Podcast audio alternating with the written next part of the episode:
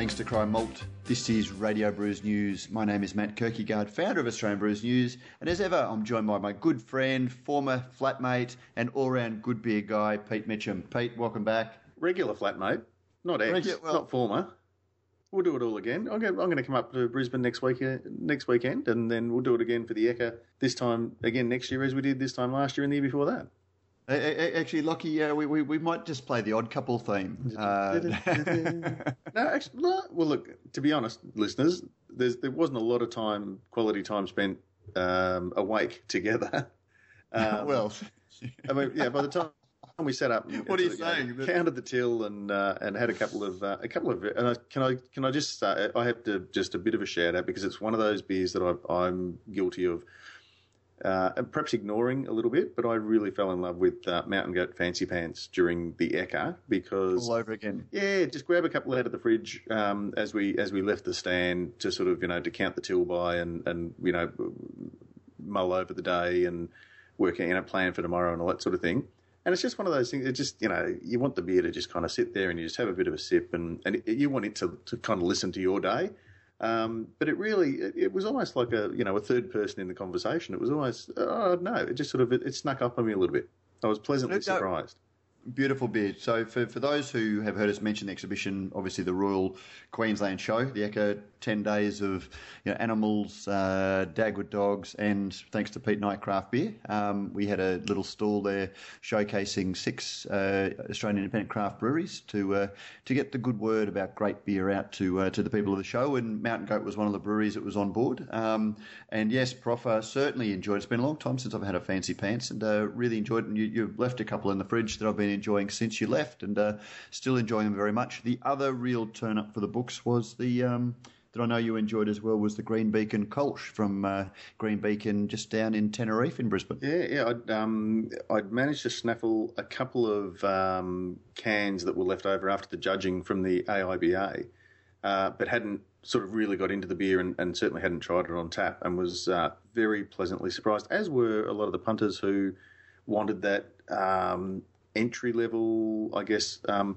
palate weight uh, beer.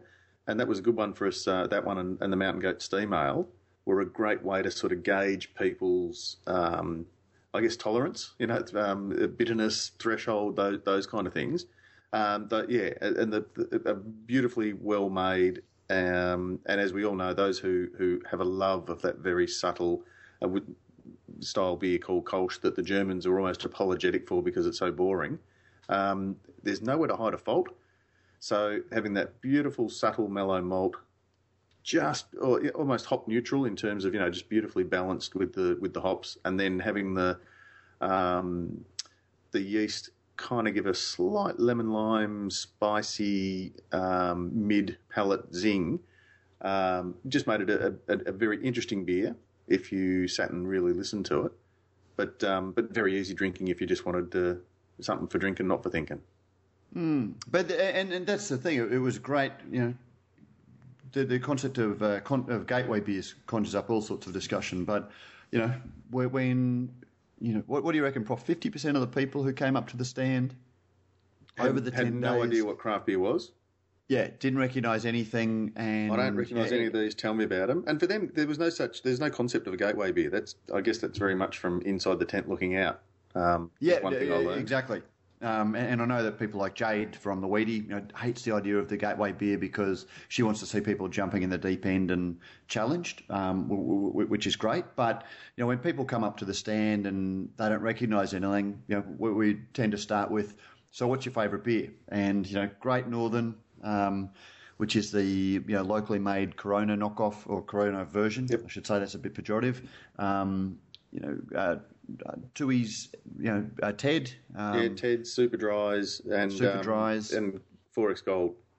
There weren't for were- Queensland. yeah, there that weren't was- too many XXXX uh, gold drinkers coming up, was there? There are. Yeah, I reckon there were. Okay, Yeah. okay. May, maybe I was a little bit uh, tone deaf to it because I'm a Queenslander, but uh, yeah, and, and you know it was a great beer um, to introduce them to, just to sort of show them what a full malt body and a little bit of um, you know balanced bitterness um, represents. But at the same time, you know, and, and so it was a great beer for that purpose. but at the same time, I found myself just loving drinking it. You know. Um, as a beer that I was just enjoying drinking because it was so beautifully balanced and so elegant. There was nowhere for it to hide, yep. no nowhere for any faults to hide, and it just nailed it. So, uh, you know, Joe down at Green Beacon, uh, it was actually it was interesting. A lot of um, you know, people who do fit within that beer bubble circle. Um, I, I, think, as happens with a lot of small breweries, where you've got a you know, own a brewer or something like that, they they found getting their stride um, took a little bit of time and consistency across their beers.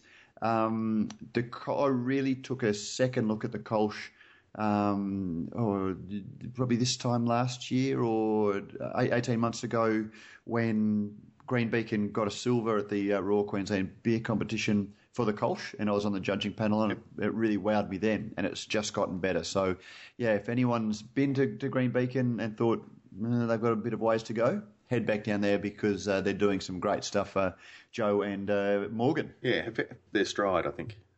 Exactly. So, uh, mate, yeah. So, look, it was, it was lovely to have you as a as a housemate. A lot of fun, and uh, yeah, thank you for all of your help. But uh, yeah, definitely uh, look forward to seeing you up for the uh, Queensland Homebrew Conference in a couple of weeks' time. Yeah.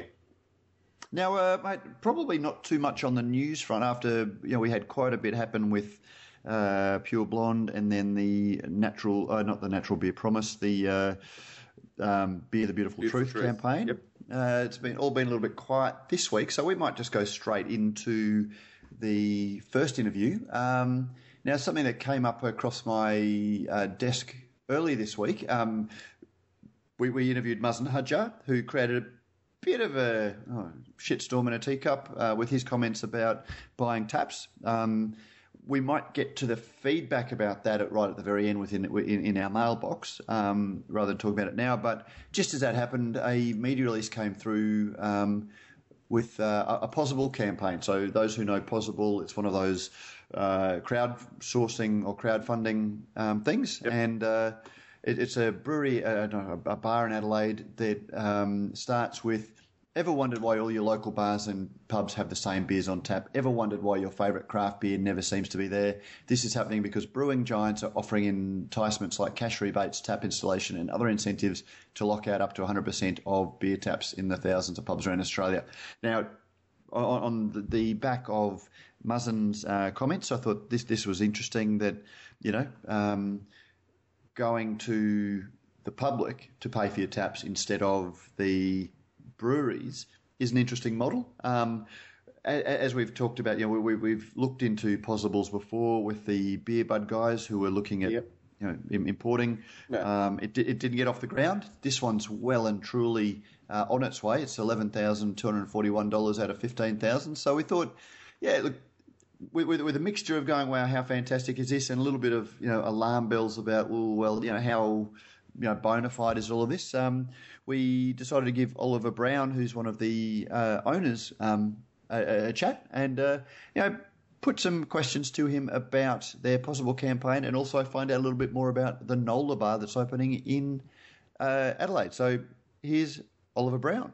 Nola is a New Orleans inspired craft craft beer and whiskey bar. Um, the idea around New Orleans is to sort of get a a venue that kind of encompassed the energy and the vibe um, and the excitement of the streets of New Orleans. That kind of like dusty, deep piano in the corner, or just just a bit of energy and a bit of fun. So um, yeah, that was to kind of give the venue a bit of lift and a bit of excitement. Um, but our primary focus was always the the beers and the the alcohol itself. So um, there's four of us, myself, Josh Talbot, Matthew Orman, and Alex Marshall. Um, the other three actually all did aerospace engineering, so kind of a bit of a change of events for them. Um, but they're all really into their beers and do quite a bit of brewing themselves. Um, so we initially fell in love with beer, um, and then we kind of met each other along the way through our love of beer and decided that Adelaide CBD was sort of missing a venue that was able to display this properly or, or to do the beer properly. So we came together and started started Nola. Um, and during the process of that, I'd started a bar myself before, just a little pop up wine bar. I studied winemaking or oenology viticulture at Adelaide. So that was my sort of first love and then moved into beer from there. But um, yeah, during our process, we kind of found out about taps and how they're purchased out by the large breweries and why all the bars and pubs we went to seem to have the same seem to have the same beers on tap, maybe with one or two different offerings. So as we found out that a lot of these taps are actually purchased and bought um, by the big breweries. So we wanted to do something different. We wanted to have the freedom to pour what we wanted when we wanted, um, without any restrictions or control by by the big guys. So through that, we kind of found out that it was expensive to put a tap system in, um, or to do a tap system properly adds quite a bit of cost. So we thought we would start and really do the community, um, the community-based thing. So the idea was to help the community, help us support the um, beers and the brewers in the community. So yeah, we found the Pozible platform and thought it was a pretty cool, interesting concept to have a play with. Um, during this time, we've spent a bit of time getting to know the local brewers in the state who have all been pretty supportive of our of our campaign. So we haven't sold any of our taps or anything like that. It's purely been been the breweries just supporting the campaign to keep taps open because as brewers they love beer themselves and they just want to see good beer poured. So yeah, it's been a real community based um, endeavour by us. It's been yeah really good, really exciting. It, it's one of those really interesting um, models, isn't it? Because you know, on, on, one hand, you can say, well, you know, this will allow us to uh, you know keep the taps open or keep the taps free by not selling them to the the big guys. But there's also an element of it's a little bit like um, you know Qantas are saying, well, you know, uh, we'll we'll have really shitty seats, uh, you know, but we'll crowdsource putting better seats into our plane. So when you next fly with us, you've got better seats. Um, you know, someone like Qantas invests, um, you know, say it's three hundred dollars for a ticket. A portion of that price goes into covering things like better seats. Is it isn't you know? Isn't what you're doing asking people to pay for something that you know is normal a normal cost of business? You know the the installation of the taps, you know uh, the, the, the the the chairs that you use, the the the door and the glassware are all things that um, you know, a venue would normally pay for as part of the, uh, the, the cost of running a business. Yeah, absolutely, and that's what took um, most of our thought leading into the campaign, and we didn't want people to think that they were just paying for what we would usually have to pay for. That wasn't the idea at all. The idea was to kind of create awareness and create this kind of feeling of entitlement to the to the people of you know like I was there and I helped support this craft beer movement and I was I was at the ground um, when when they needed the help to get up and going. So we really wanted to kind of bring that um, element of personality to it and just some kind of unique and make people feel more involved and get people more involved into the craft beer community as opposed to kind of just sitting back and, and watching. So it wasn't so much for us to pay for the taps. You're right, that is a cost of business. It's more of us to kind of engage people into that community. Okay, and uh, so I mean, we, we were talking off air about uh, Mazen Hajjar had some fairly strong views about um, tap contracts and breweries that buy taps. Um, that's created quite a bit of discussion. And the, the, the flip side that always comes through when we talk about tap contracts is some of the benefits um, to, to venues. And you know, and, and I've had some big debates over the years with the big brewers who say, well, you know, um, we, we pay to upgrade a, a, hotel's tap lines, which means that the beer quality is, is better. Um, and, and, that's one of the things that you talked about um, in, in your Pozible campaign. But then, uh, you know, a, a lot of the breweries that um, take uh, contracts, uh, tap contracts, for example, also maintain those, um, you know, as an ongoing thing to make sure that the lines are clean, they're well uh, you know, that they're well cared for to make sure that the beer that's pouring doesn't just start good, but you know, comes out of the, the end of the tap good. Um, how, are you, how are you guys going to, um, given that you're crowdsor- crowdsourcing the cost of the taps themselves, are, are, you going to be crowdsourcing the maintenance of the taps, or you know, how are you going to manage those?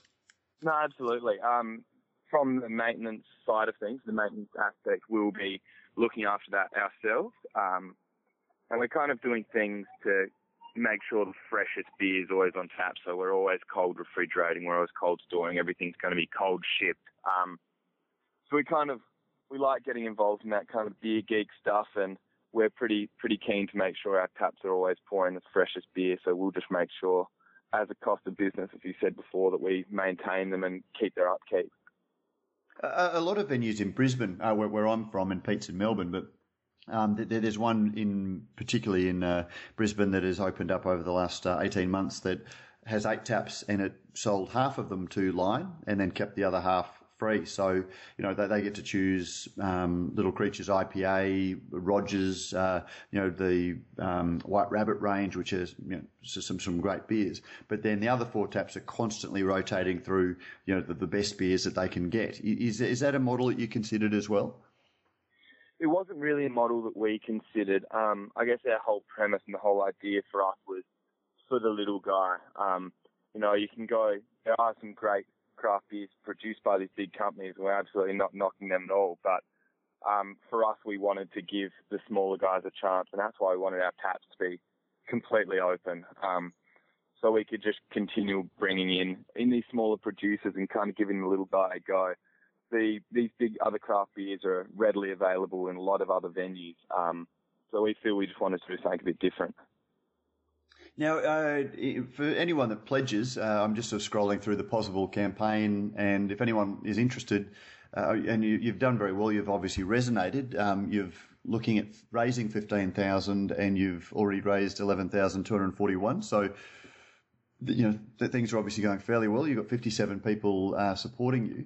Um, but amongst the rewards that people can get, uh, you know, for example, if they pay fifty dollars. Um, they can uh, get a, a mismatch of going making a limited release brew, especially for um, and with you, um, and so people obviously get the pleasure of having given you uh, supported your campaign, but they'll also get a uh, um, a, a, bottle of this limited release beer um, for somebody who does a ninety dollar reward. Um, they'll be jumping on a bus to the Prancing Pony.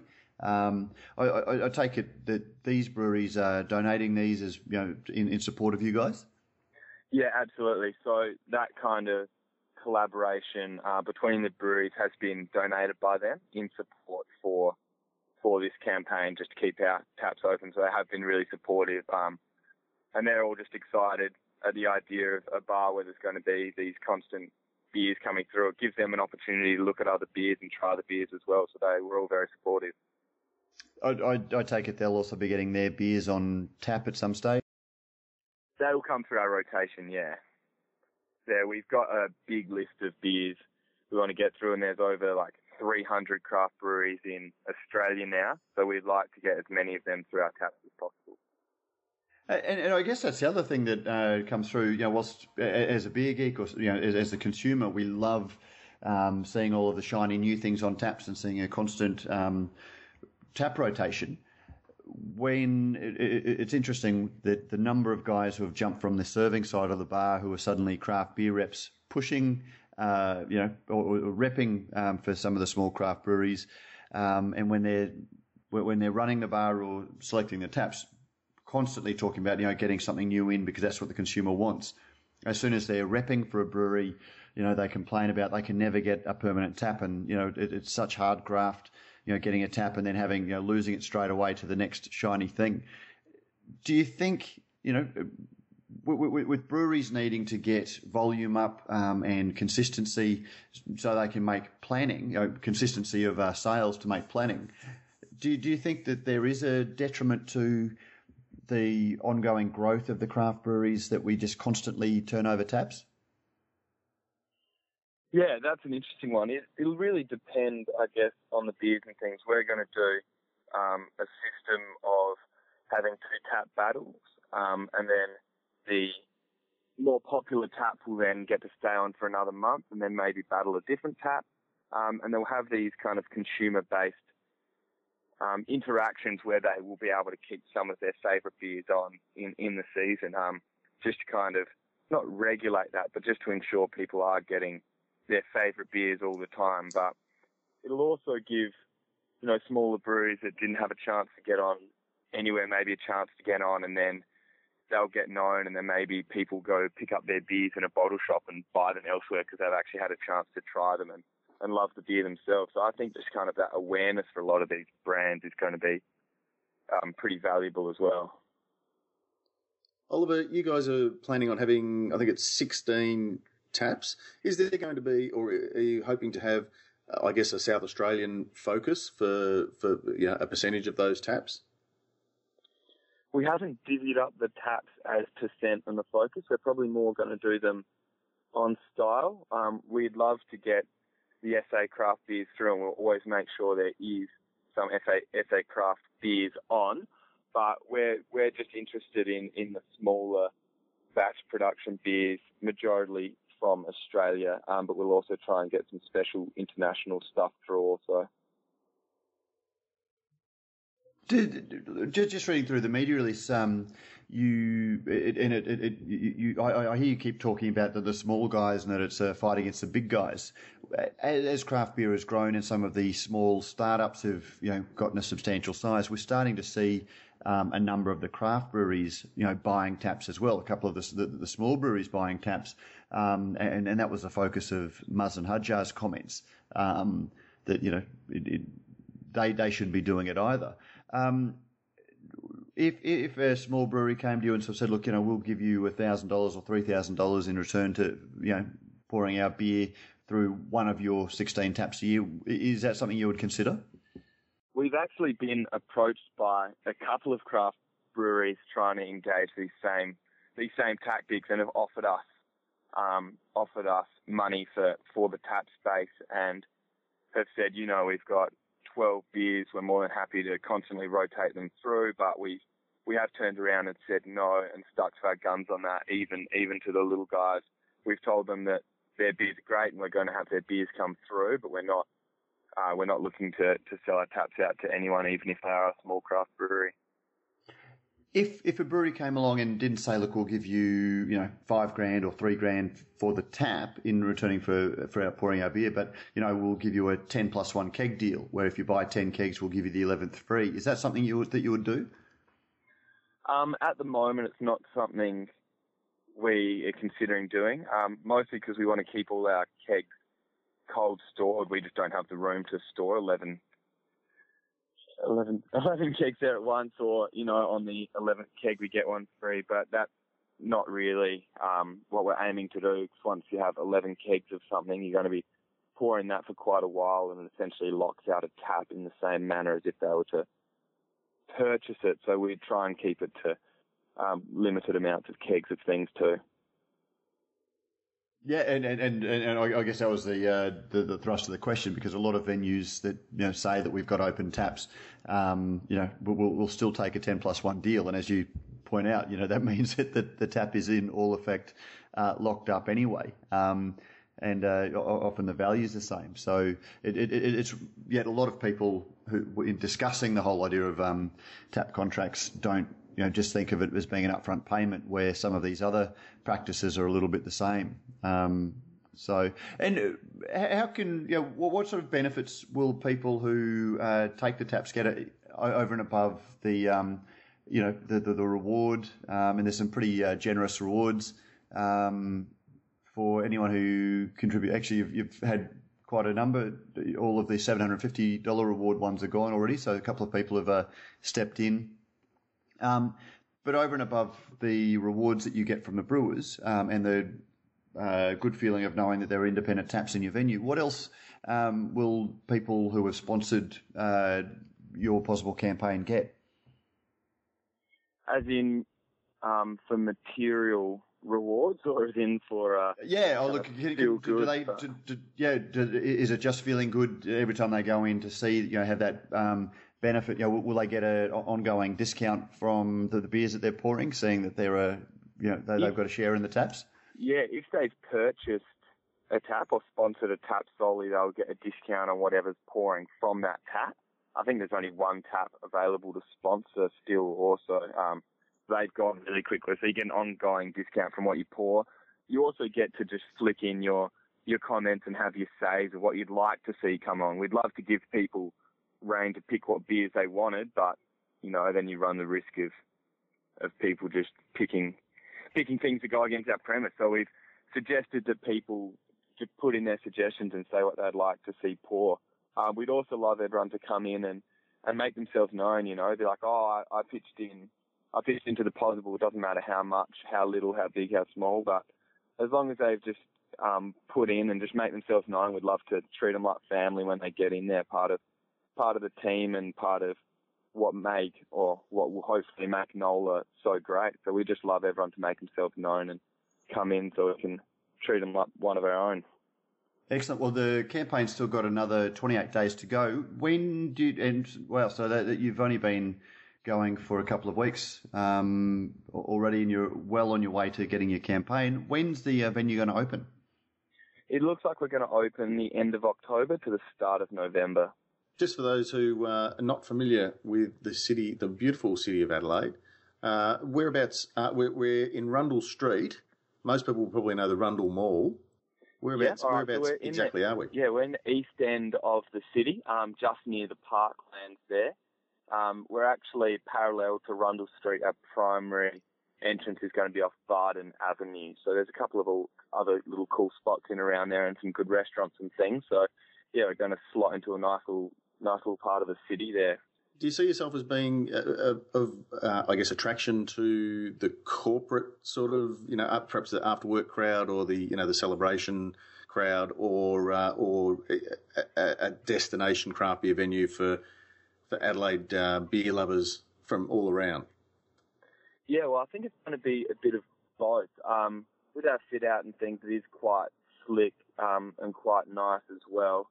Uh, so I think that is going to draw some of the corporates in that just want to try new beers. You know, I've been been one of the one of the people dragged along with my ten mates that all want to go and drink drink you know the same beers at, at at the big pub. So I just like to you know be able to drag the other nine to something a bit different. Um, so I think we're going to be able to do that as well.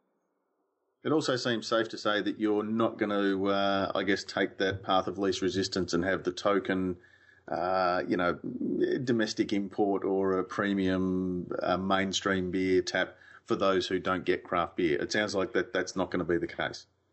No, that that won't be the case. Um, we'll have a pretty extensive bottle range of beer, but um, you know, if we're going import and international, we're going to try and get something a bit funky, a bit fun. Um, that you know, craft beer lovers have always wanted to get their hands on. So we're going to try and bring some of that stuff in, but your big token international brands will probably try and steer clear of.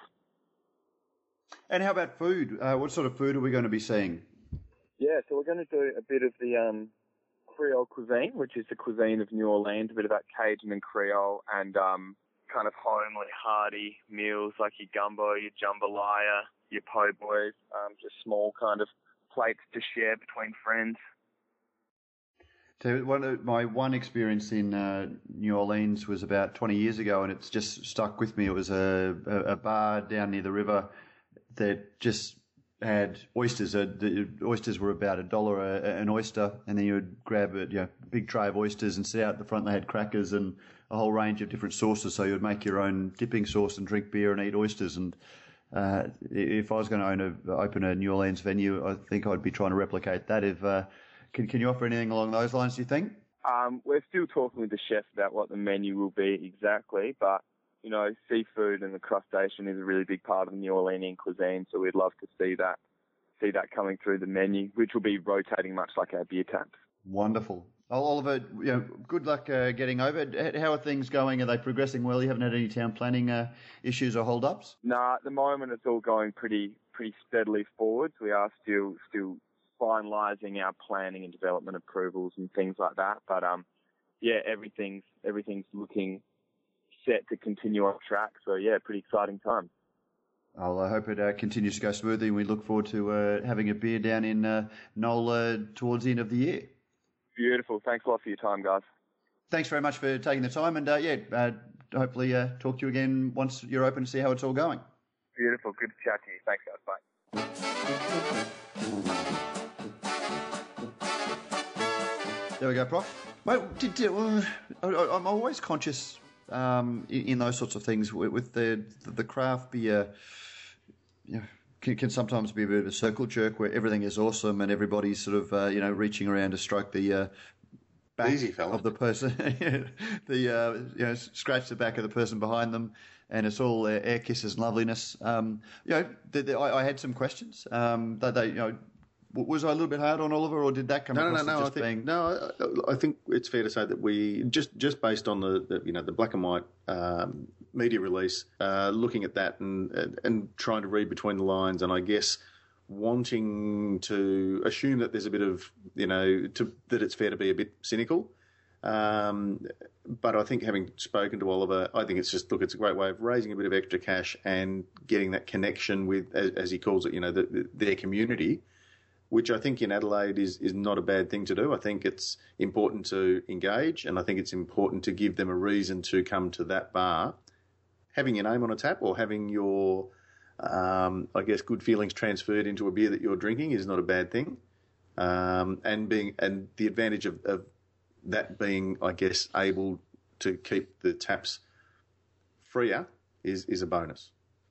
Yeah, and, and look, I mean, there are a whole lot of questions. I mean, that, that just spring to mind. I mean, we, we see it a lot. I mean, I, I asked uh, Stu from the Eastie Boys some pretty tough questions when they went crowd, uh, you know, funding for their brewery expansion. And, and Stu's a great mate of mine, and uh, so you know, it was just asking these questions because I think at the moment there is a bit of a you know, a, a, gold mine mentality, or you know, there's gold in them, there hills mentality. That if I come up with a good idea, other people will pay for it.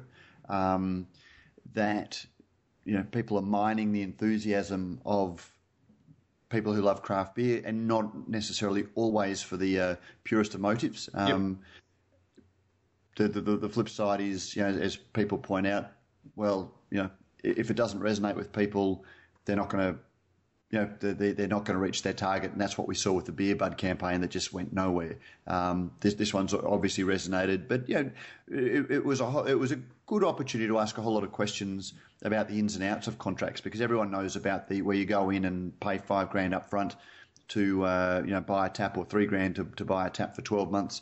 Um, and as, as, I asked Oliver, um, you know, would you do a ten plus one deal? And you know, he pointed because you know, if you're selling 10 kegs and getting one free, um, the, the brewery is getting, you know, $3,000 worth of yep. sales it's a big, and locking up a, a, tap without actually having to physically put their name on it to say, I bought that. Mm. Yeah, exactly. And, and you know, look, I, have written some very strident anti-contract pieces, you know, four or five years ago, um, and have mellowed quite a bit on the whole tap contract yeah. thing um, because and, and it was really when I sort of realised that it's not just a black and white thing. Um, you know, and I, I, remember you know back you know five or six years ago when Murray's. Um, which seems to have really fallen off the, the beer geek radar of late, but you know they were pushing out. Um, they had some really great core beers, and then they were you know always doing some interesting and highly desirable seasonals. Yeah. Um, and yet they wouldn't give the seasonals to venues that would didn't they have didn't a support permanent, the core range. Yeah, yeah, um, um, throughout the year. And so, you know, so, so is that a, yeah? Is that a shoot? Is that um, is that tap contract by Stealth? well, it, it, it's, it's, not a contract. It, it's not a contract, but it is a um, mutually beneficial business arrangement. Yes, um, where you support our beers, and we will support you, you know, by giving you a reason for people to come in and try these awesome beers because you've supported us. But then it got me thinking, well, you know, in, in, in the sort of, you know, 50 shades of grey between, you know, no contracts and contracts, that's somewhere along the line because there, there are incentives to keep our beer on tap to the exclusion of others. Um, so yeah, just one. Yeah, it was just one of those things. So it, it was a great um, discussion to have. And uh, look, you know, it, it certainly uh, sounds to me that they passed the sniff test, and I'm really excited about. You know, maybe uh, we might have to make a special trip down to Adelaide, Prof, to uh, record from the Nola Bar um, at some stage because I'm very keen to see it. Yeah, yeah, I'm um, looking forward to it still, it doesn't get, get, get me around that sort of concern uh, that that I raised about you know how you know with 300 breweries all vying for turnover taps, how hard it's going to be for the small guys to grow and get the volume they need to invest in their businesses if they don't have certainty of taps, which is again one of the things that a lot of the small guys say.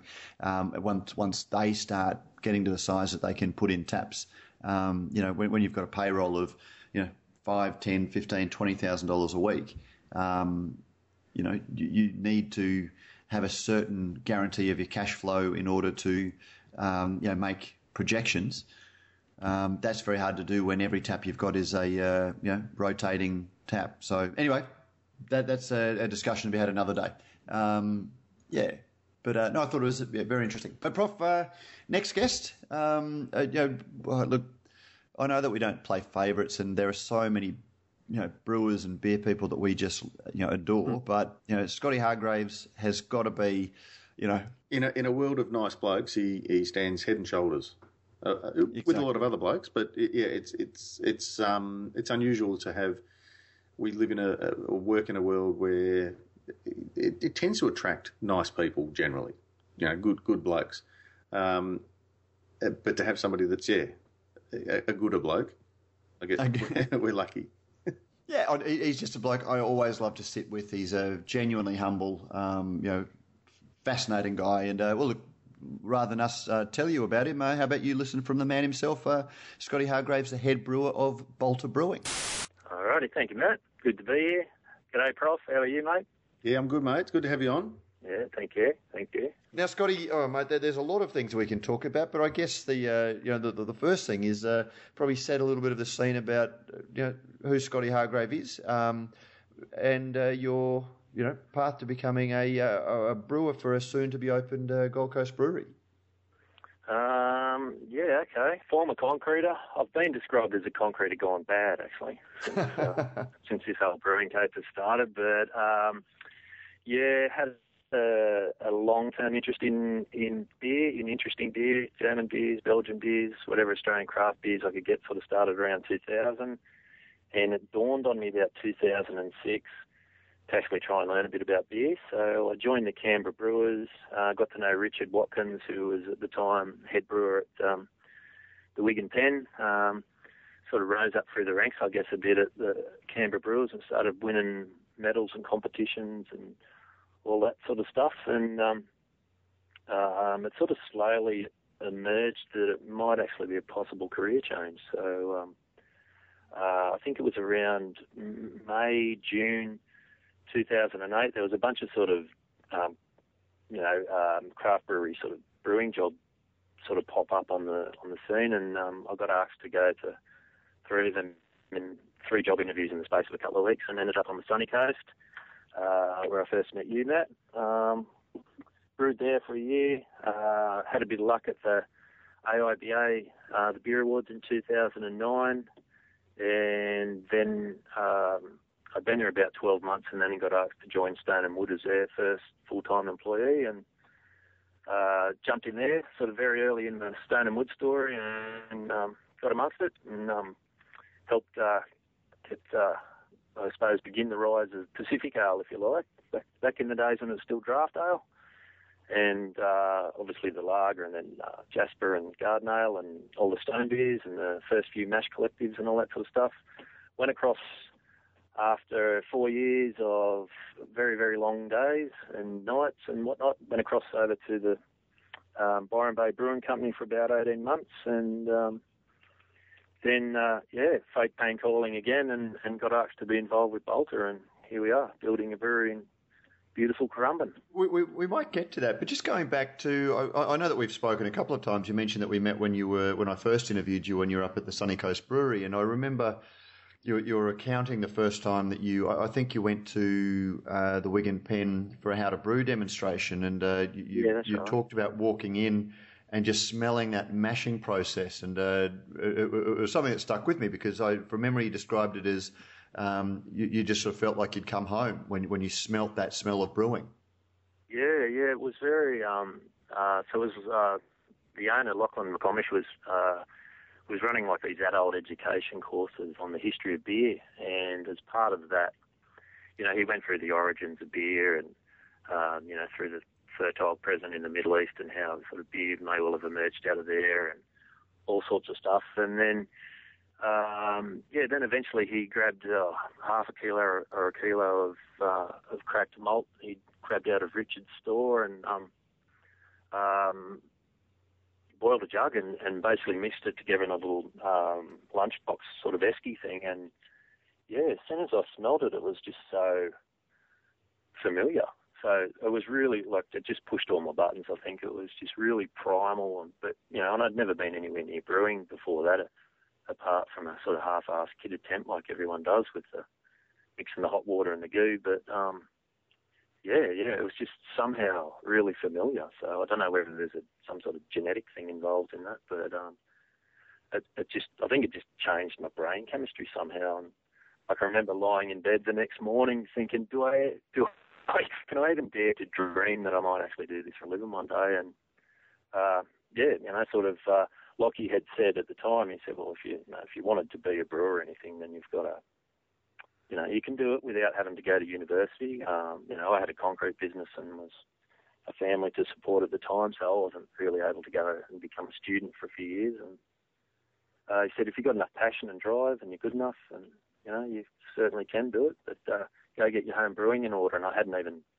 um, uh, you know, I hadn't really brewed any beer before then, so I joined the Canberra Brewers and got to know some great people there and got to learn how to sort of make all grain beer on, you know, on uh, pre-loved and recycled equipment, upcycled if you like, and um, uh, yeah, went from there. But it's never never left me, you know, that that the smell of when you mash in. There's just something about it that's yeah, I don't know. I think it's central to who I am, and and probably every other brewer that you speak to. You know, people that are involved in beer, like it's it's uh, it's more than something you love. I think it's it's a calling sometimes.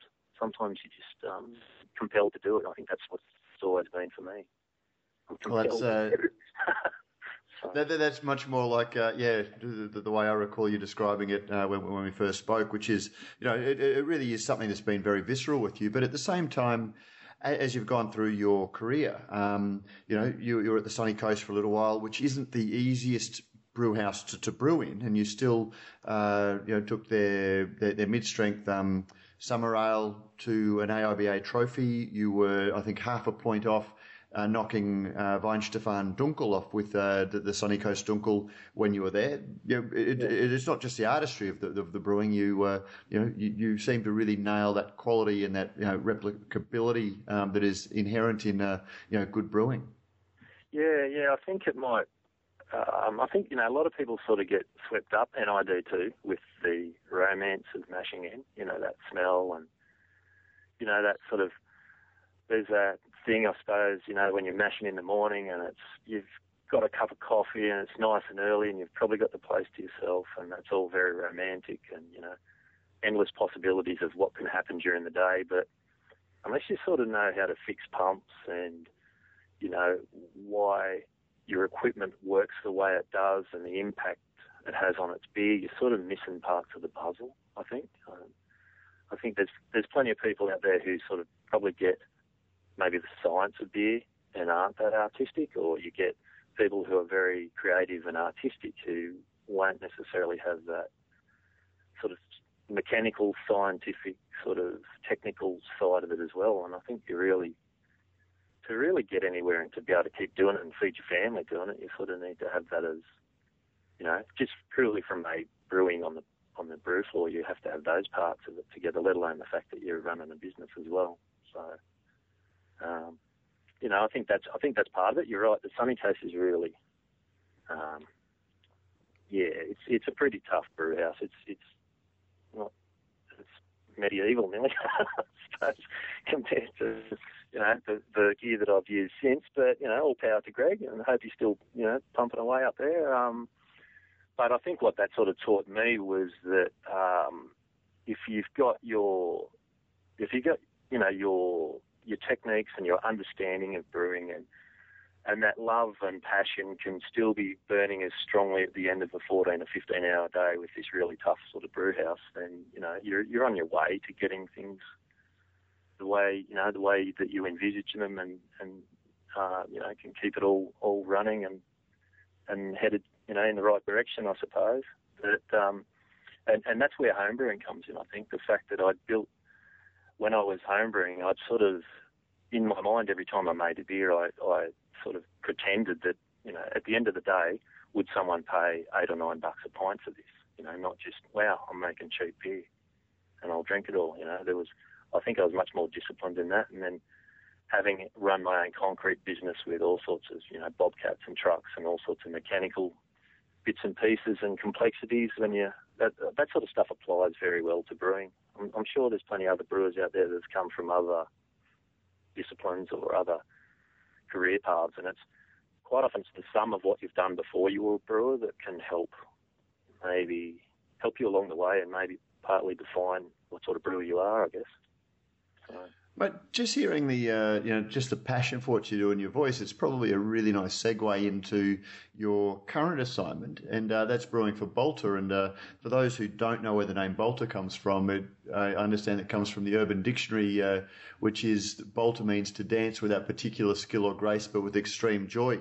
Um, you, you, certainly brew with extreme joy. I, I, I think you, you, obviously do it with uh, quite a bit of skill or grace as well. Tell us a little bit about the, um, the, the new brewery.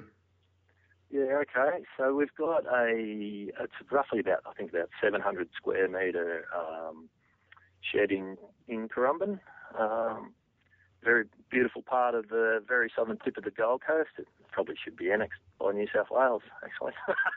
but no, anyway. no, we, we want to drag the, uh, the, the border down from Queensland down to Byron Bay. fair enough. I just wish there was a train line. You know, it'd be very helpful on Friday night, maybe. but um, but yeah, so we've got a uh, we've got a 35 hectolitre DME uh, brew house uh, on order. Um, it's being fabricated right now that we're hoping should be in the country at sort of end of October, start of November.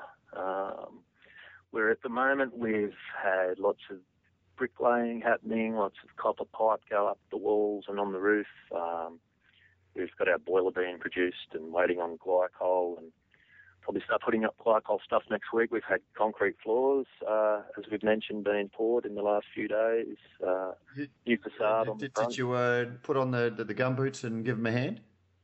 Given your yeah, own background in uh, in concrete. Yeah, I brought I brought them with me. I, I brought them with me, but I actually I actually uh, I did pick up a trowel and do a bit of edging, uh, but you know, again, like uh, I, know, I know what it's like to be a tradesman or a craftsman, and you know, you don't, you know, when you, I didn't want to tread on anyone else's toes. I didn't want to make, um, you know, be rude or anything. Say, give me that, I'll show you how it's done. I'm, I'm, I'm not quite that pathetic. I hope. How, but, um, how, how did they go though? Just quietly, they're they're very unlikely to be listening. Did they do a good job? Oh, they did, mate. They were, they were great because they knew that I was standing there not just as the head brewer, but also as a former concreter. I didn't actually have to get in there. You know, I just sort of hovered. I hovered and then backed off and then would sort of gently do a supporting hover, if you like, just ask everyone if they're okay. You know, no, Mate, you realise there's a fair chance they're going to pay you back if, if one or two of them are home brewers. Then when the uh, when the brewery's set up, they're going to come back and go, yeah, remember how you did those edges? Yeah. Right, brew, give us the brew house. Well, the idea is that the edge I did is going to be under a brick wall anyway, so I was sort of, uh, I was, uh, it was, a, it was a given for me, mate. I wasn't gonna, I wasn't gonna lose out anyway, so it was all pretty good. But no, we're we're ticking along. We've also got a um, a 500 litre pilot system um, that we're we're getting from Spark Engineering. So uh, Julian and Neil um, I met up with those guys uh, down at um, the conference, craft craft beer conference down in uh, in May in Melbourne, and um, yeah, we struck up a deal. So uh, we're going to have a 500 litre pilot system here as well. We've got a um, we'll have a 12 tap uh, tap room, tasting room, I suppose, at the front of our building where we're we're putting in a lot of effort to make it look good and be uh, you know, a, a nice place for people to come and, and check out a couple of beers and learn a bit about our beers and, and Bolter in general and what we're doing and you know, another another sort of family friendly place for the southern Gold Coast, you know, it's, as part of the sort of uptake of craft beer down here, which, you know, I'm really pleased to see, you know. I've um, caught up with the, the Black Hops boys the other day and we had a beer over at uh, Lester and Earl, I think it was, and it was just great. I'd never been there before, so it's happening, you know. It's, it's uh, it's exciting times. I actually feel like a bit of a bludger actually because you know I don't really I don't really get on the on the treadmill on the bike I suppose until the pots and pans show up and then then um, then it'll be mayhem for me personally. But you know you, you've got to start at the start.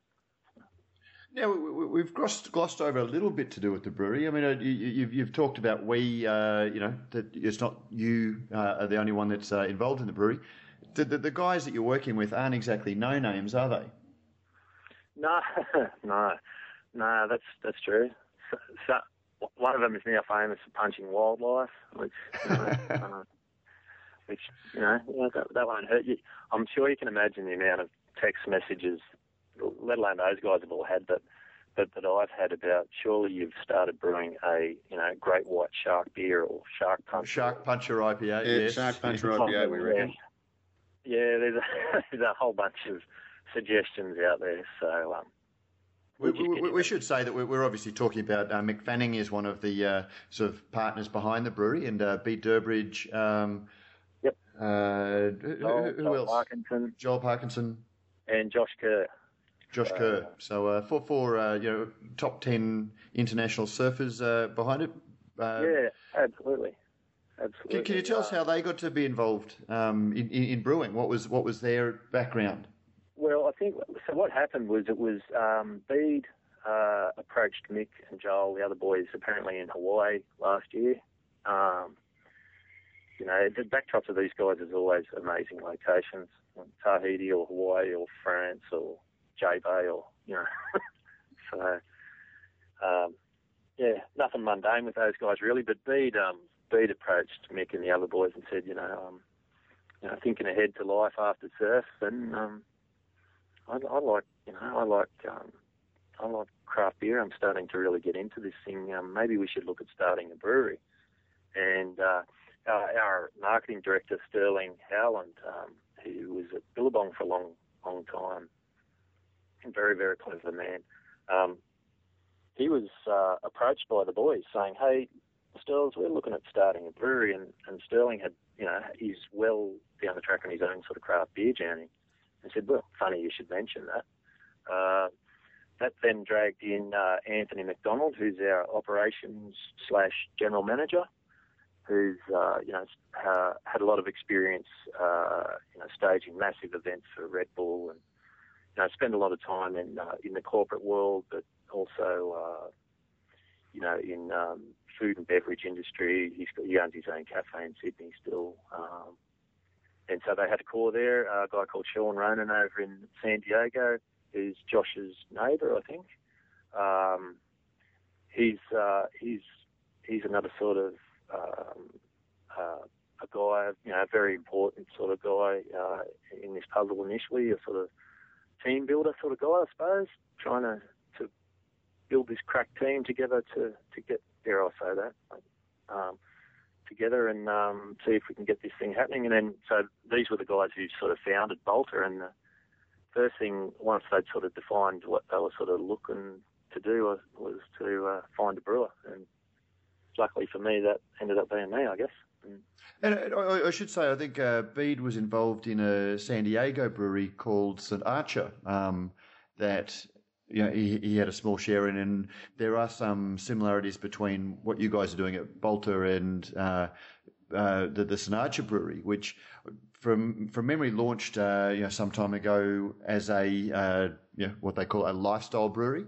They have it. They've stayed a little bit out of this whole you know what is craft beer thing, and they're just making great beer and pitching it you know as something that's part of a, a lifestyle. That when I read about it was you know there was a bit of sneering about you know something being called a lifestyle brewery, um, but then when you read the reviews online. You find very few bad reviews for the beer, and it's almost uh, you know grudging from some serious beer writers saying, "Oh, look, you know, th- th- this isn't a bad IPA, or you know, so it's not a bad pale ale. In fact, Yeah. you know, it's better than most. Where they almost don't want to like the beer, but it's been uh, making some, you know, has really been kicking some goals on on on the beer scene. Is that what you're going to sort of bring in, uh, you know, down at Currumbin there? Well, I don't. I think that a lot of people thought initially that there was uh, like some sort of serious connection between Bolter and St Archer, and that's not really the case. Um, I think it was was Bede or Josh um, had a, a you know has a small stake in St Archer, and I think I think some people were alarmed that it was going to be importing.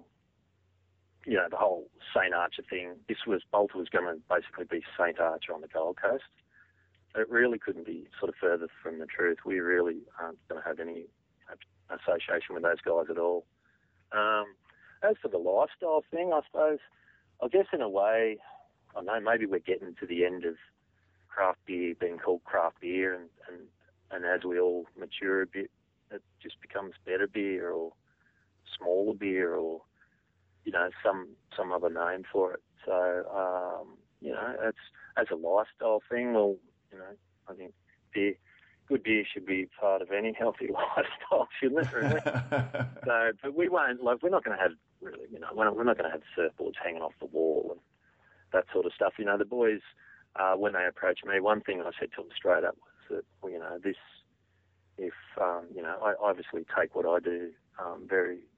I have a lot of fun, you know, um, being a brewer, but I certainly take the beer itself, you know, and, and what I do, you know, quite seriously. And that if, if, if this was just going to be some sort of cynical ploy by some well-known sports people with a bit of money to parachute into this latest craft beer trend, then I wasn't interested in that because that's that's the antithesis of what craft beer really is and and who I am. But and you know, um, these guys sort of you know they they uh, won me over pretty quickly, and I realised that no, they're, they're serious and um, you know, we want to be a real, uh, a real brewery. Um, you know, I want to make a great beer for us. We want to have a great brand. We want to be, you know, a very strong part of the community. I was, you know, I, I just pummeled the guys early on saying that, you know, this, what we do here is about respect. You know, we, we respect where we are in the community. We respect our traditions. We respect our responsibilities. You know, um, just you know, we want to be good neighbours. We want to do the right thing. The last thing, you know, that we want to be seen is just some cynical ploy to cash in on, you know, the latest potential cash cow or latest trend. So, you know, it's a, it's this this business is about beer. It's it's more than anything else. It's not about surfboards or being associated with skateboarding or anything like. You know, there's a bit of that St Archer thing where they've got a whole bunch of different people who are owners who are also, you know, as you know, you know, quite high profile. I don't actually know any of them, but in the states they're fairly well known. Um, but this thing is, yeah, it doesn't have that American largesse about it. I suppose it's more of a um, life after surfing for the guys, and they wanted they wanted people who they trusted and and you know the right people in the right jobs and with the right passions and skills, I suppose, and, and the right personalities. You know, uh, a big part of the bolter hiring uh, philosophy will be: can you have a beer with someone? Scotty, did the did the boys yeah. ha- come in with a I guess a portfolio in mind, or did they leave the style of the beers or the the look of the beers up to you, or, were, or is there a collaboration sort of thing going on? Oh, well, it's very much. It's it's really quite flattering when someone comes up to you and goes, what sort of beers would you like to make? What sort of brewing gear are you happy with? What are you comfortable with? And where in this bloody big building do you want to put it?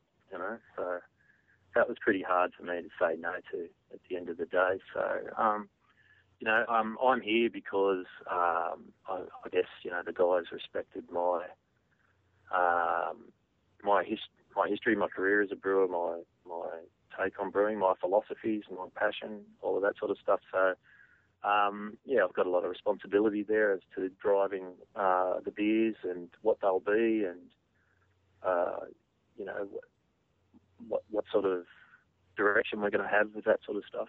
Um, so, you know, I was pretty pretty fortunate to have a, a pretty open um, um, open page as to what we're going to brew. But having you know having said that, I'm I'll also know well enough that you know we're not going to do a Russian Imperial Stout, as the first beer or something like that. You know, there's there's there's a reality to, to having a business as well. So, but you know, I think um, I, I, just look forward to it evolving. You know, um, I always like beers to have personalities, um, and a big you know a big thing for me has always been getting that balance right between a really interesting beer that there's something magical about it and and drinkability that you know that you can you can have a beer that you really enjoy that is interesting and takes you somewhere without it having to be a sort of uh, a trinket or you know something that sits up on the shelf that you can only really sit you know once or twice at the right sort of dinner party setting, or uh, you know, that you have to sell her, or or that has to be really um, elitist, you know. But we don't want that. But also, I'm not going to make, you know, I'm not going to make Corona, like, obviously.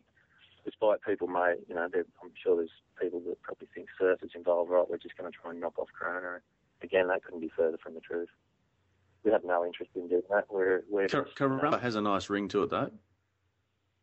Sorry, you could have, you know, like a pale lager and call it Corumba. that sounds more like a rum, don't you think? can, can you give us any idea of what you're working towards, uh, Scotty? Um, yeah, there's a, there's a bunch of things I'm uh, playing around with, but um, this whole take on um, sort of XPA and, and session IPA sort of thing is interesting. I'm seeing a lot that sort of, you know, just seem to be, there's, you know, how there's that whole thing at times of just having beers that are way out of balance just because you've got to have more, you know. Um, I think that's the hard part. One of the really diff- difficult things in beer is having um, balance, interest and balance. I keep coming back to where you can have, you know, ingredients that that really shine and just take your breath away when you get them right, without having to um, bash you over the head with just all hops or just all alcohol or just all yeast character. You know, um, so um, I'm playing around with saisons. I'm playing around with you know obviously different different takes on IPAs, um, red ales, brown ales, ambers. Uh, Pilsner is always something that sort of interested me um, to be able to really get one right and get one right with the right hop character. Um, you know, we, we probably we're not going to start with a uh, you know a four percent sort of you know gateway beer. I don't think. I've, I've said to the guys, you know, early on that I'm much more interested in we just we draw a line in the sand and say, well, this is this is our beers, and you know, we're this is who we are, this is what we stand for. You know, uh, that's initially what we're we're after. So it'll be all over the place, and particularly having this little this little pilot brew house. You know, I, I look forward to to playing around on that, and then you know, um, our our tap room might even become a bit bit of a voting machine. You know, as we see um, how different beers go on on the little system, that some of them may graduate to the big one. You know, and um, it's and just, realistically, Scott, very, very fortunate. Sorry, when when can we realistically expect to start seeing some Balter beers? Oh, mate, I'd say it'd be, geez, if we got beer by Christmas, we'd be we'd be doing well. So you know, realistically, you know, December, January, I think, before we're really going to have anything to um, to shout out about to say, you know, hey, we've got a beer. So, you know, it's about it's about once you get the gear together, you've got a all the breweries I work on seem to have a, a, a, personality, you know, and you've got to find, and that's part of what I love about this game is is is just nutting out how this stuff, how this gear works the best, how you can get the beers that you want to make, what you've got to manipulate on your brew house to get that to happen, because you can't necessarily just take one beer on one system and just brew it exactly the same on the other with without changing anything, you know. So, you know, each each brew house has its personality. So in a in a in a roundabout way of answering your previous question, like it's partly going to be what the brew houses, both of them, throw back at, at up at me as to you know what, what the beers are going to be like. And that's a real thing. I don't know whether people actually realise that, but every time you you're on a different brew house, you make different beer, and it's uh, you know sort of it's what you what you do to either uh, enhance that or compensate for that, that that sort of defines how your beers are. So I recall a conversation over a couple of beers with you where we threw up the idea of if you had one recipe, you gave it to seven different brewers on on their own equipment, you'd come up with seven slightly different beers, and that's kind of what you're talking about the. Um, the yeah. the capabilities, the capacity, and also just like you say, the idiosyncrasies of, of each individual system means that you yeah. can do things slightly differently, which will come up with a different result. Oh, absolutely, and you can try and do things exactly identically on different systems and you'll come up with different results. It's, it's physics. But you could have, say, six or seven exactly, you know, um, brew systems that are exactly the same. And if you've got seven different brewers, you're going to get seven different brewing idiosyncrasies from you know different people's takes on what you do, how you do it, personal preference, experience, you know, uh, all of that sort of stuff. That's the magic of brewing in a lot of ways. So, you know, um, just really excited to see it all, you know, slowly taking shape. So. Well, Scotty, I know that we certainly can't wait till the uh, the, brew house is in and the, the beers are flowing. Hopefully, uh, we'll get an invitation down to maybe even broadcast from the tap room. Uh, oh, that'd be a... awesome! Yeah, absolutely, absolutely. So, uh, yeah, yeah. We, we might uh, start locking away some dates for for January. Prof, when are you up uh, Brisbane again for for holidays? Have you heard from Matt Tapper and our mates at are we going to XXXX Island yet? I don't know. No, I, have got to, I've got to follow up with an email. But uh, it, it's funny since we, uh, we, we did that podcast and mentioned that I've, I've, had a number of emails saying, "Look, if if, if you go, uh, I want to come with you." Yeah, yeah, they're looking to, to make up the four. I think they're they're, they're assuming that uh, you and I are going to get two mates and we're going to go and finish that fucking boat. Well, with, with a XXXX ad, they, they only drink beers in four, so we would need to find two more. But uh, yeah, maybe even Scotty would want to join us. Yeah, that'd be interesting, wouldn't it? I'll have a beer with you guys anyway. You know that. Done. well, that that's the thing. It's the company as much as it is the beer. So, Scotty, thank you very much for joining us uh, on on Radio Brews News. All the best getting uh, Balter up and running. Uh, we we can't wait to see what you do uh, come once you got the brewery in and uh, coming down and uh, you know having a look around.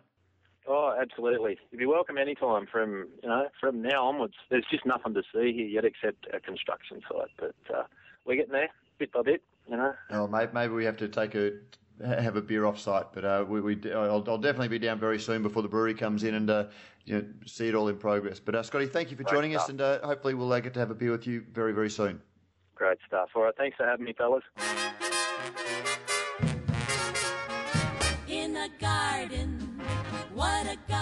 Brews News is made possible by Brewpack, Australia's number one craft contract brewer.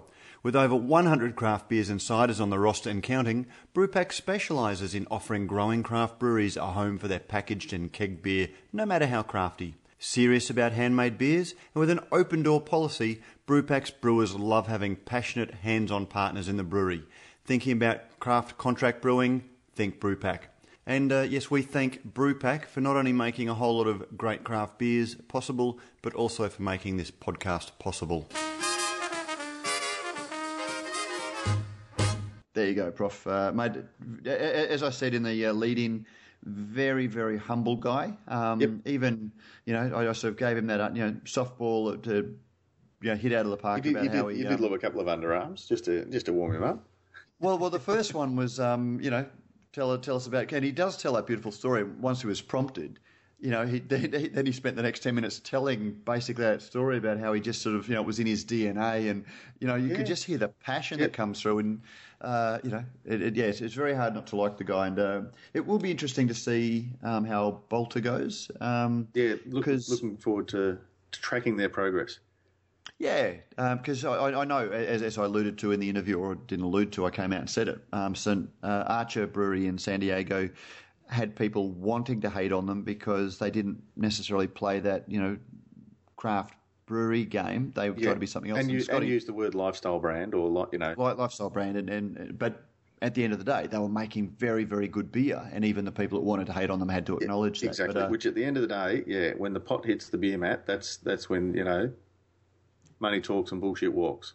Yeah, and, and, again, look, uh, maybe that's an, another thing. Like uh, our, our, first interview with the guys from NOLA, it would be very easy to look at, you know, four, um, you know, world champion surfers seeing, uh, you know, craft beer as a bit of a fad and wanting to get in and milk it. Um, but that's certainly, you know, Scotty's got a, uh, you know, a, a fairly uh, rigorous bullshit detector. And, yeah, very much. You know, yeah, and more importantly, he, they seem to be set on on being here for the for the long haul, not you know, well, you know, until our fame runs out, or, or you know, it'll get us so far, then we'll move on to something else.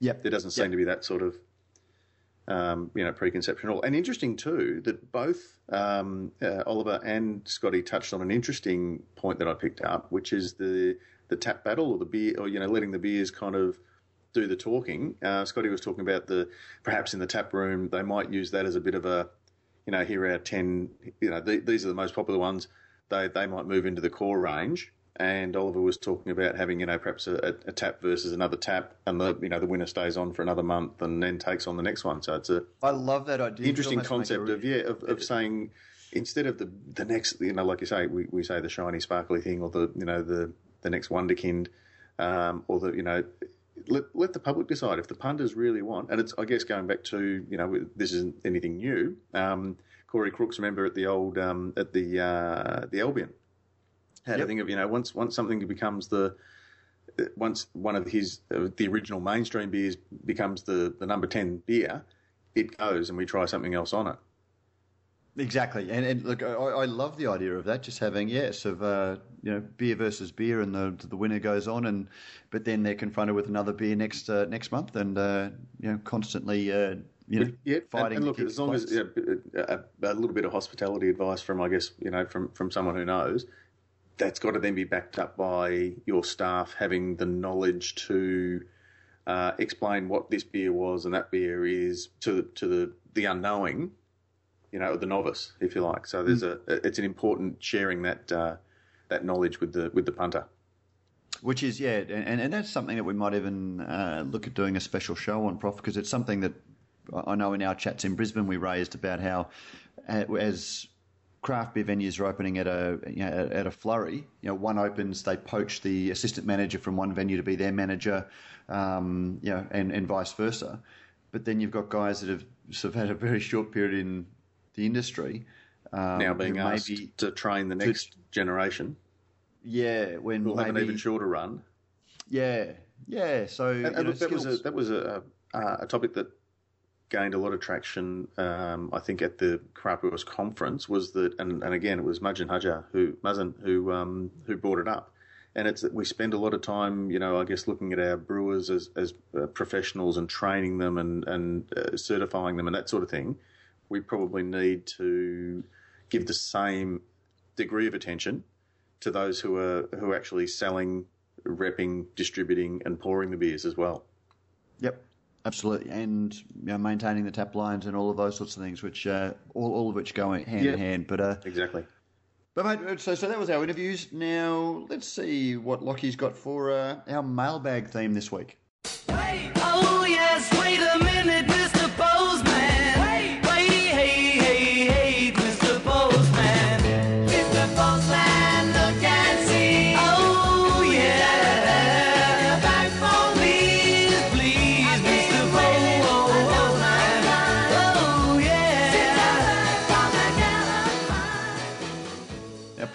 there has been quite a bit of discussion. We've alluded to the, uh, let me see, we, we might go to, to comments first. Um, we've alluded to some of the discussion that's focused around the Mazen Hajjar stuff. Um, it's fair to say that he drew a little bit of um, interest and uh, feedback. Yeah, um, perhaps Miro more so than, than, any other guest has in in recent times but beer is a conversation. Exactly. We certainly encourage it. Um, Miro Bellini, uh, a well-known Melbourne craft beer rep, um, and now working for. I was going to say Boston, but it's uh, of course Brooklyn. Um, saying this is an interesting opinion piece. My concern is that it doesn't set out to prove that buying taps is in fact wrong. You discuss convincing anecdotes, but the plural of anecdote is not evidence. Nice line Miro. I'll be stealing that myself. um, we are no closer to any facts here, and I don't think a small brewery needs to be reprimanded for buying taps. And yeah, and, and that is the flip side of of, of the discussion. So um, there was a, quite a bit more in uh, Miro's um, comment um, that I'd encourage you to go and read. Um, but yeah, it, it, was quite interesting. And then um, we've also seen. Uh, Jamie, uh, reader Jamie, sorry, completely disagree. In a market where the numbers of suppliers, brewers is increasing rapidly, brewers uh, need to use whatever tools necessary in order to build distribution and consistency of sales. Which, is, going back to what I was saying during the interview, the 3.5k mentioned in the article investment is a fixed tap point, might only represent 10% of revenue. Uh, or 10% discount for a premium beer that sells two kegs a week. As a brewery, if you are not in a position to fund a 10% discount for a targeted tap position, you seriously need to, need to reassess the profit, profitability of your business model. Anyway, there's a bit more to that one as well. But again, taking in that point, you know, um, consistency uh, and also um, how does paying money up front differ from giving a discount on your product. So uh, Yeah. certainly some great discussions. A Yep. few other comments there. Very much. Um, then, in terms of actual comments, um, Paul Pacey, who's uh, given us feedback in the past, including thanking us for being regular, uh, sent an email. Um, Hi, Matt and Prof, since you basically begged us for feedback. Um, That's, I resemble that remark. we, well, we, We may have a little did. bit. Because, uh, look, well, to be honest, we're a little bit disappointed that, uh, you know, Mazen said that he'd been getting all of these uh, cards and letters to him um, about his comment and not to us discussing his comments. so, uh, yeah, so, you know, obviously people are reading it, people will have something to say. Um, we'd like to be the forum for them to say that. But uh, uh, he listened to Muzzar speak about the challenges of the Australian good beer industry and was enlightening and informative.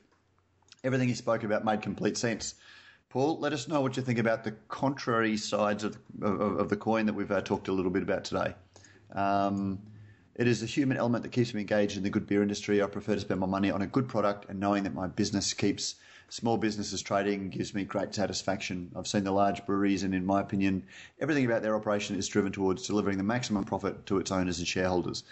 Good point, Paul. That's also, um, to be fair, how capitalism works. Um, but that's the, the, the point of difference. Um, anyway, uh, yes, he's also about to head and do a major trip to Sydney and Albury, um, including stopping off to see Richard Watkins uh, at Bent Spoke, um, having listened to the podcast. So, Paul, thank you very much for uh, for uh, giving us that bit of feedback. And uh, listeners, please don't make us beg. Uh, the number 30401508. That number again, listeners, 07 3040 1508. Um, email us uh, or give us a call and let us know. Um, obviously, you, you've heard how it is when I read out the uh, the emails that we're sending. Um, it, it would be much better if we could hear your thoughts in your own voice rather than having me put my inflection on it. So uh, feel free to use that number and uh, leave us a message. Otherwise, just send us an email or anything else that you want to do. We do have some more feedback on uh, iTunes. Um, Mikey Z, who we've uh, talked about before, who has uh, commented before, has given us a five star rating. Thank you very much, Mikey Z. Um, this was the first beer podcast I ever started listening to, and it's still my favourite. They tackle a wide range of topics, have great guests, and aren't afraid to get on their soapbox either. Love it. Uh, well, yeah, definitely. Mind you, Your soapbox, I tell you what, it's it's getting cobwebs. It hasn't come out much recently at all. you think? No, I mean, you've, you, a couple of times you've rested a foot on it, but you haven't really kind of fully engaged. Okay. I, I thought, well, um, I had talking about comments this week um, in response to uh, our article about Beer the Beautiful Truth, which is Lion's category campaign. I had Dermot O'Donnell, who uh, would be no stranger to those in the brewing industry, And a top the bloke, brewer, bloke. top bloke, working for Asahi um, and brewing Cricketers Arms. Um, but he, he weighed in and said, Hi, Matt, I think in your role as conscience of the brewing industry, you shouldn't be asking yourself whether saying mainstream beers are 99%, 99.9% sugar free isn't a bit misleading. He then goes on to say that most beers have up to 25% sugar in their grist. Um, and whilst this is predominantly fermented into alcohol and is presumably the basis of the claim, I feel your average consumer would be led to believe that no sugar was used in the brewing of beer, a la the Reinheitsgebot. Um, Yeah, it did would there? There are a couple of things there. Firstly, profit. Do I see myself as a role as the conscience of the brewing industry? I won't tell you what other people have described you as.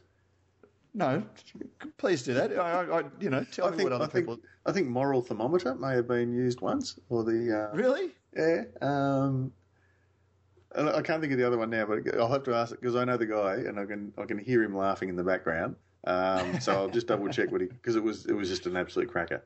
You know, we've we've talked about this before, but anyway, Oh, okay. I, so I, I, I get all uh, sort of funny when I think that. I, you know, I, I've got my idea of, you know, I, I, I search for consistency in things and look for answers um, that you know I'm personally happy with, and I guess having the platform that we've got, it lets me, uh, you know, I, I- I take. I'll hopefully take other people along for the ride, but yeah, Yeah, no, I, I certainly don't see myself definitely. as the uh, conscience or the moral thermometer. Moral-. Uh, I, look, I, I, I just yeah, um, am fairly clear in my own views about things, but and give people a hard time if they don't agree. I guess. arbiter of Oh. all things righteous, I think might have been in the beer world. Yeah. These are all compliments, Matt. They're all compliments. No, no, no. Look, oh, yeah, good. Is that the time? We better keep moving now. the listeners will be getting. Bored. Oh no, no, no. Good. Okay, we're listeners. Write in and tell me. Uh, yeah. Describe Matt I... in a in in one in one brief platitude.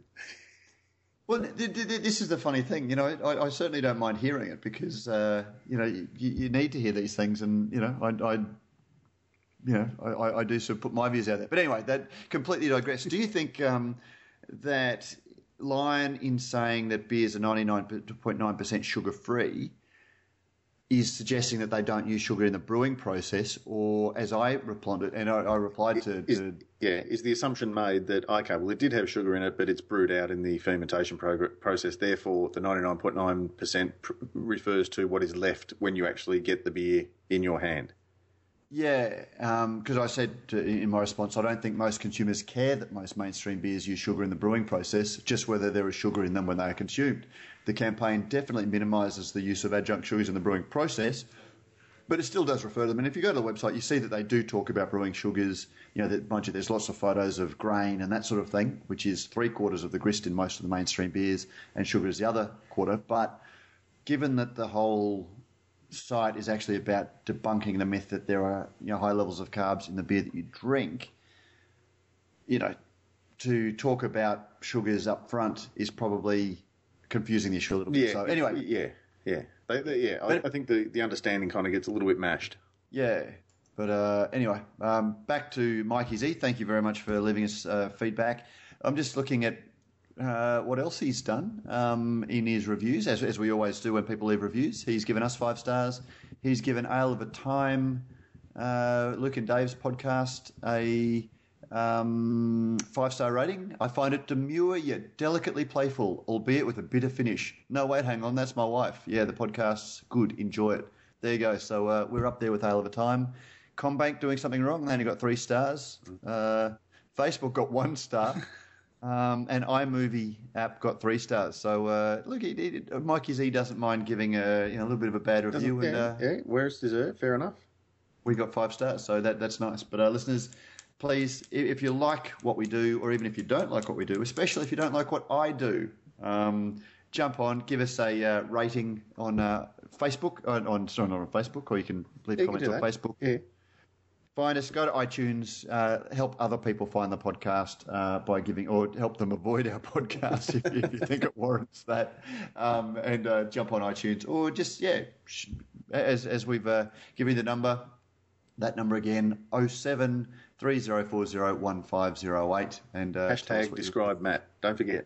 Send it. the best one now, might, that... might even win a prize hopefully that wasn't too much begging uh, for feedback. But Prof, uh, mate, always great to chat. Um, we must away. We must away, and uh, we'll be back next week. Who have we got next week? I'm just trying to think. We had a.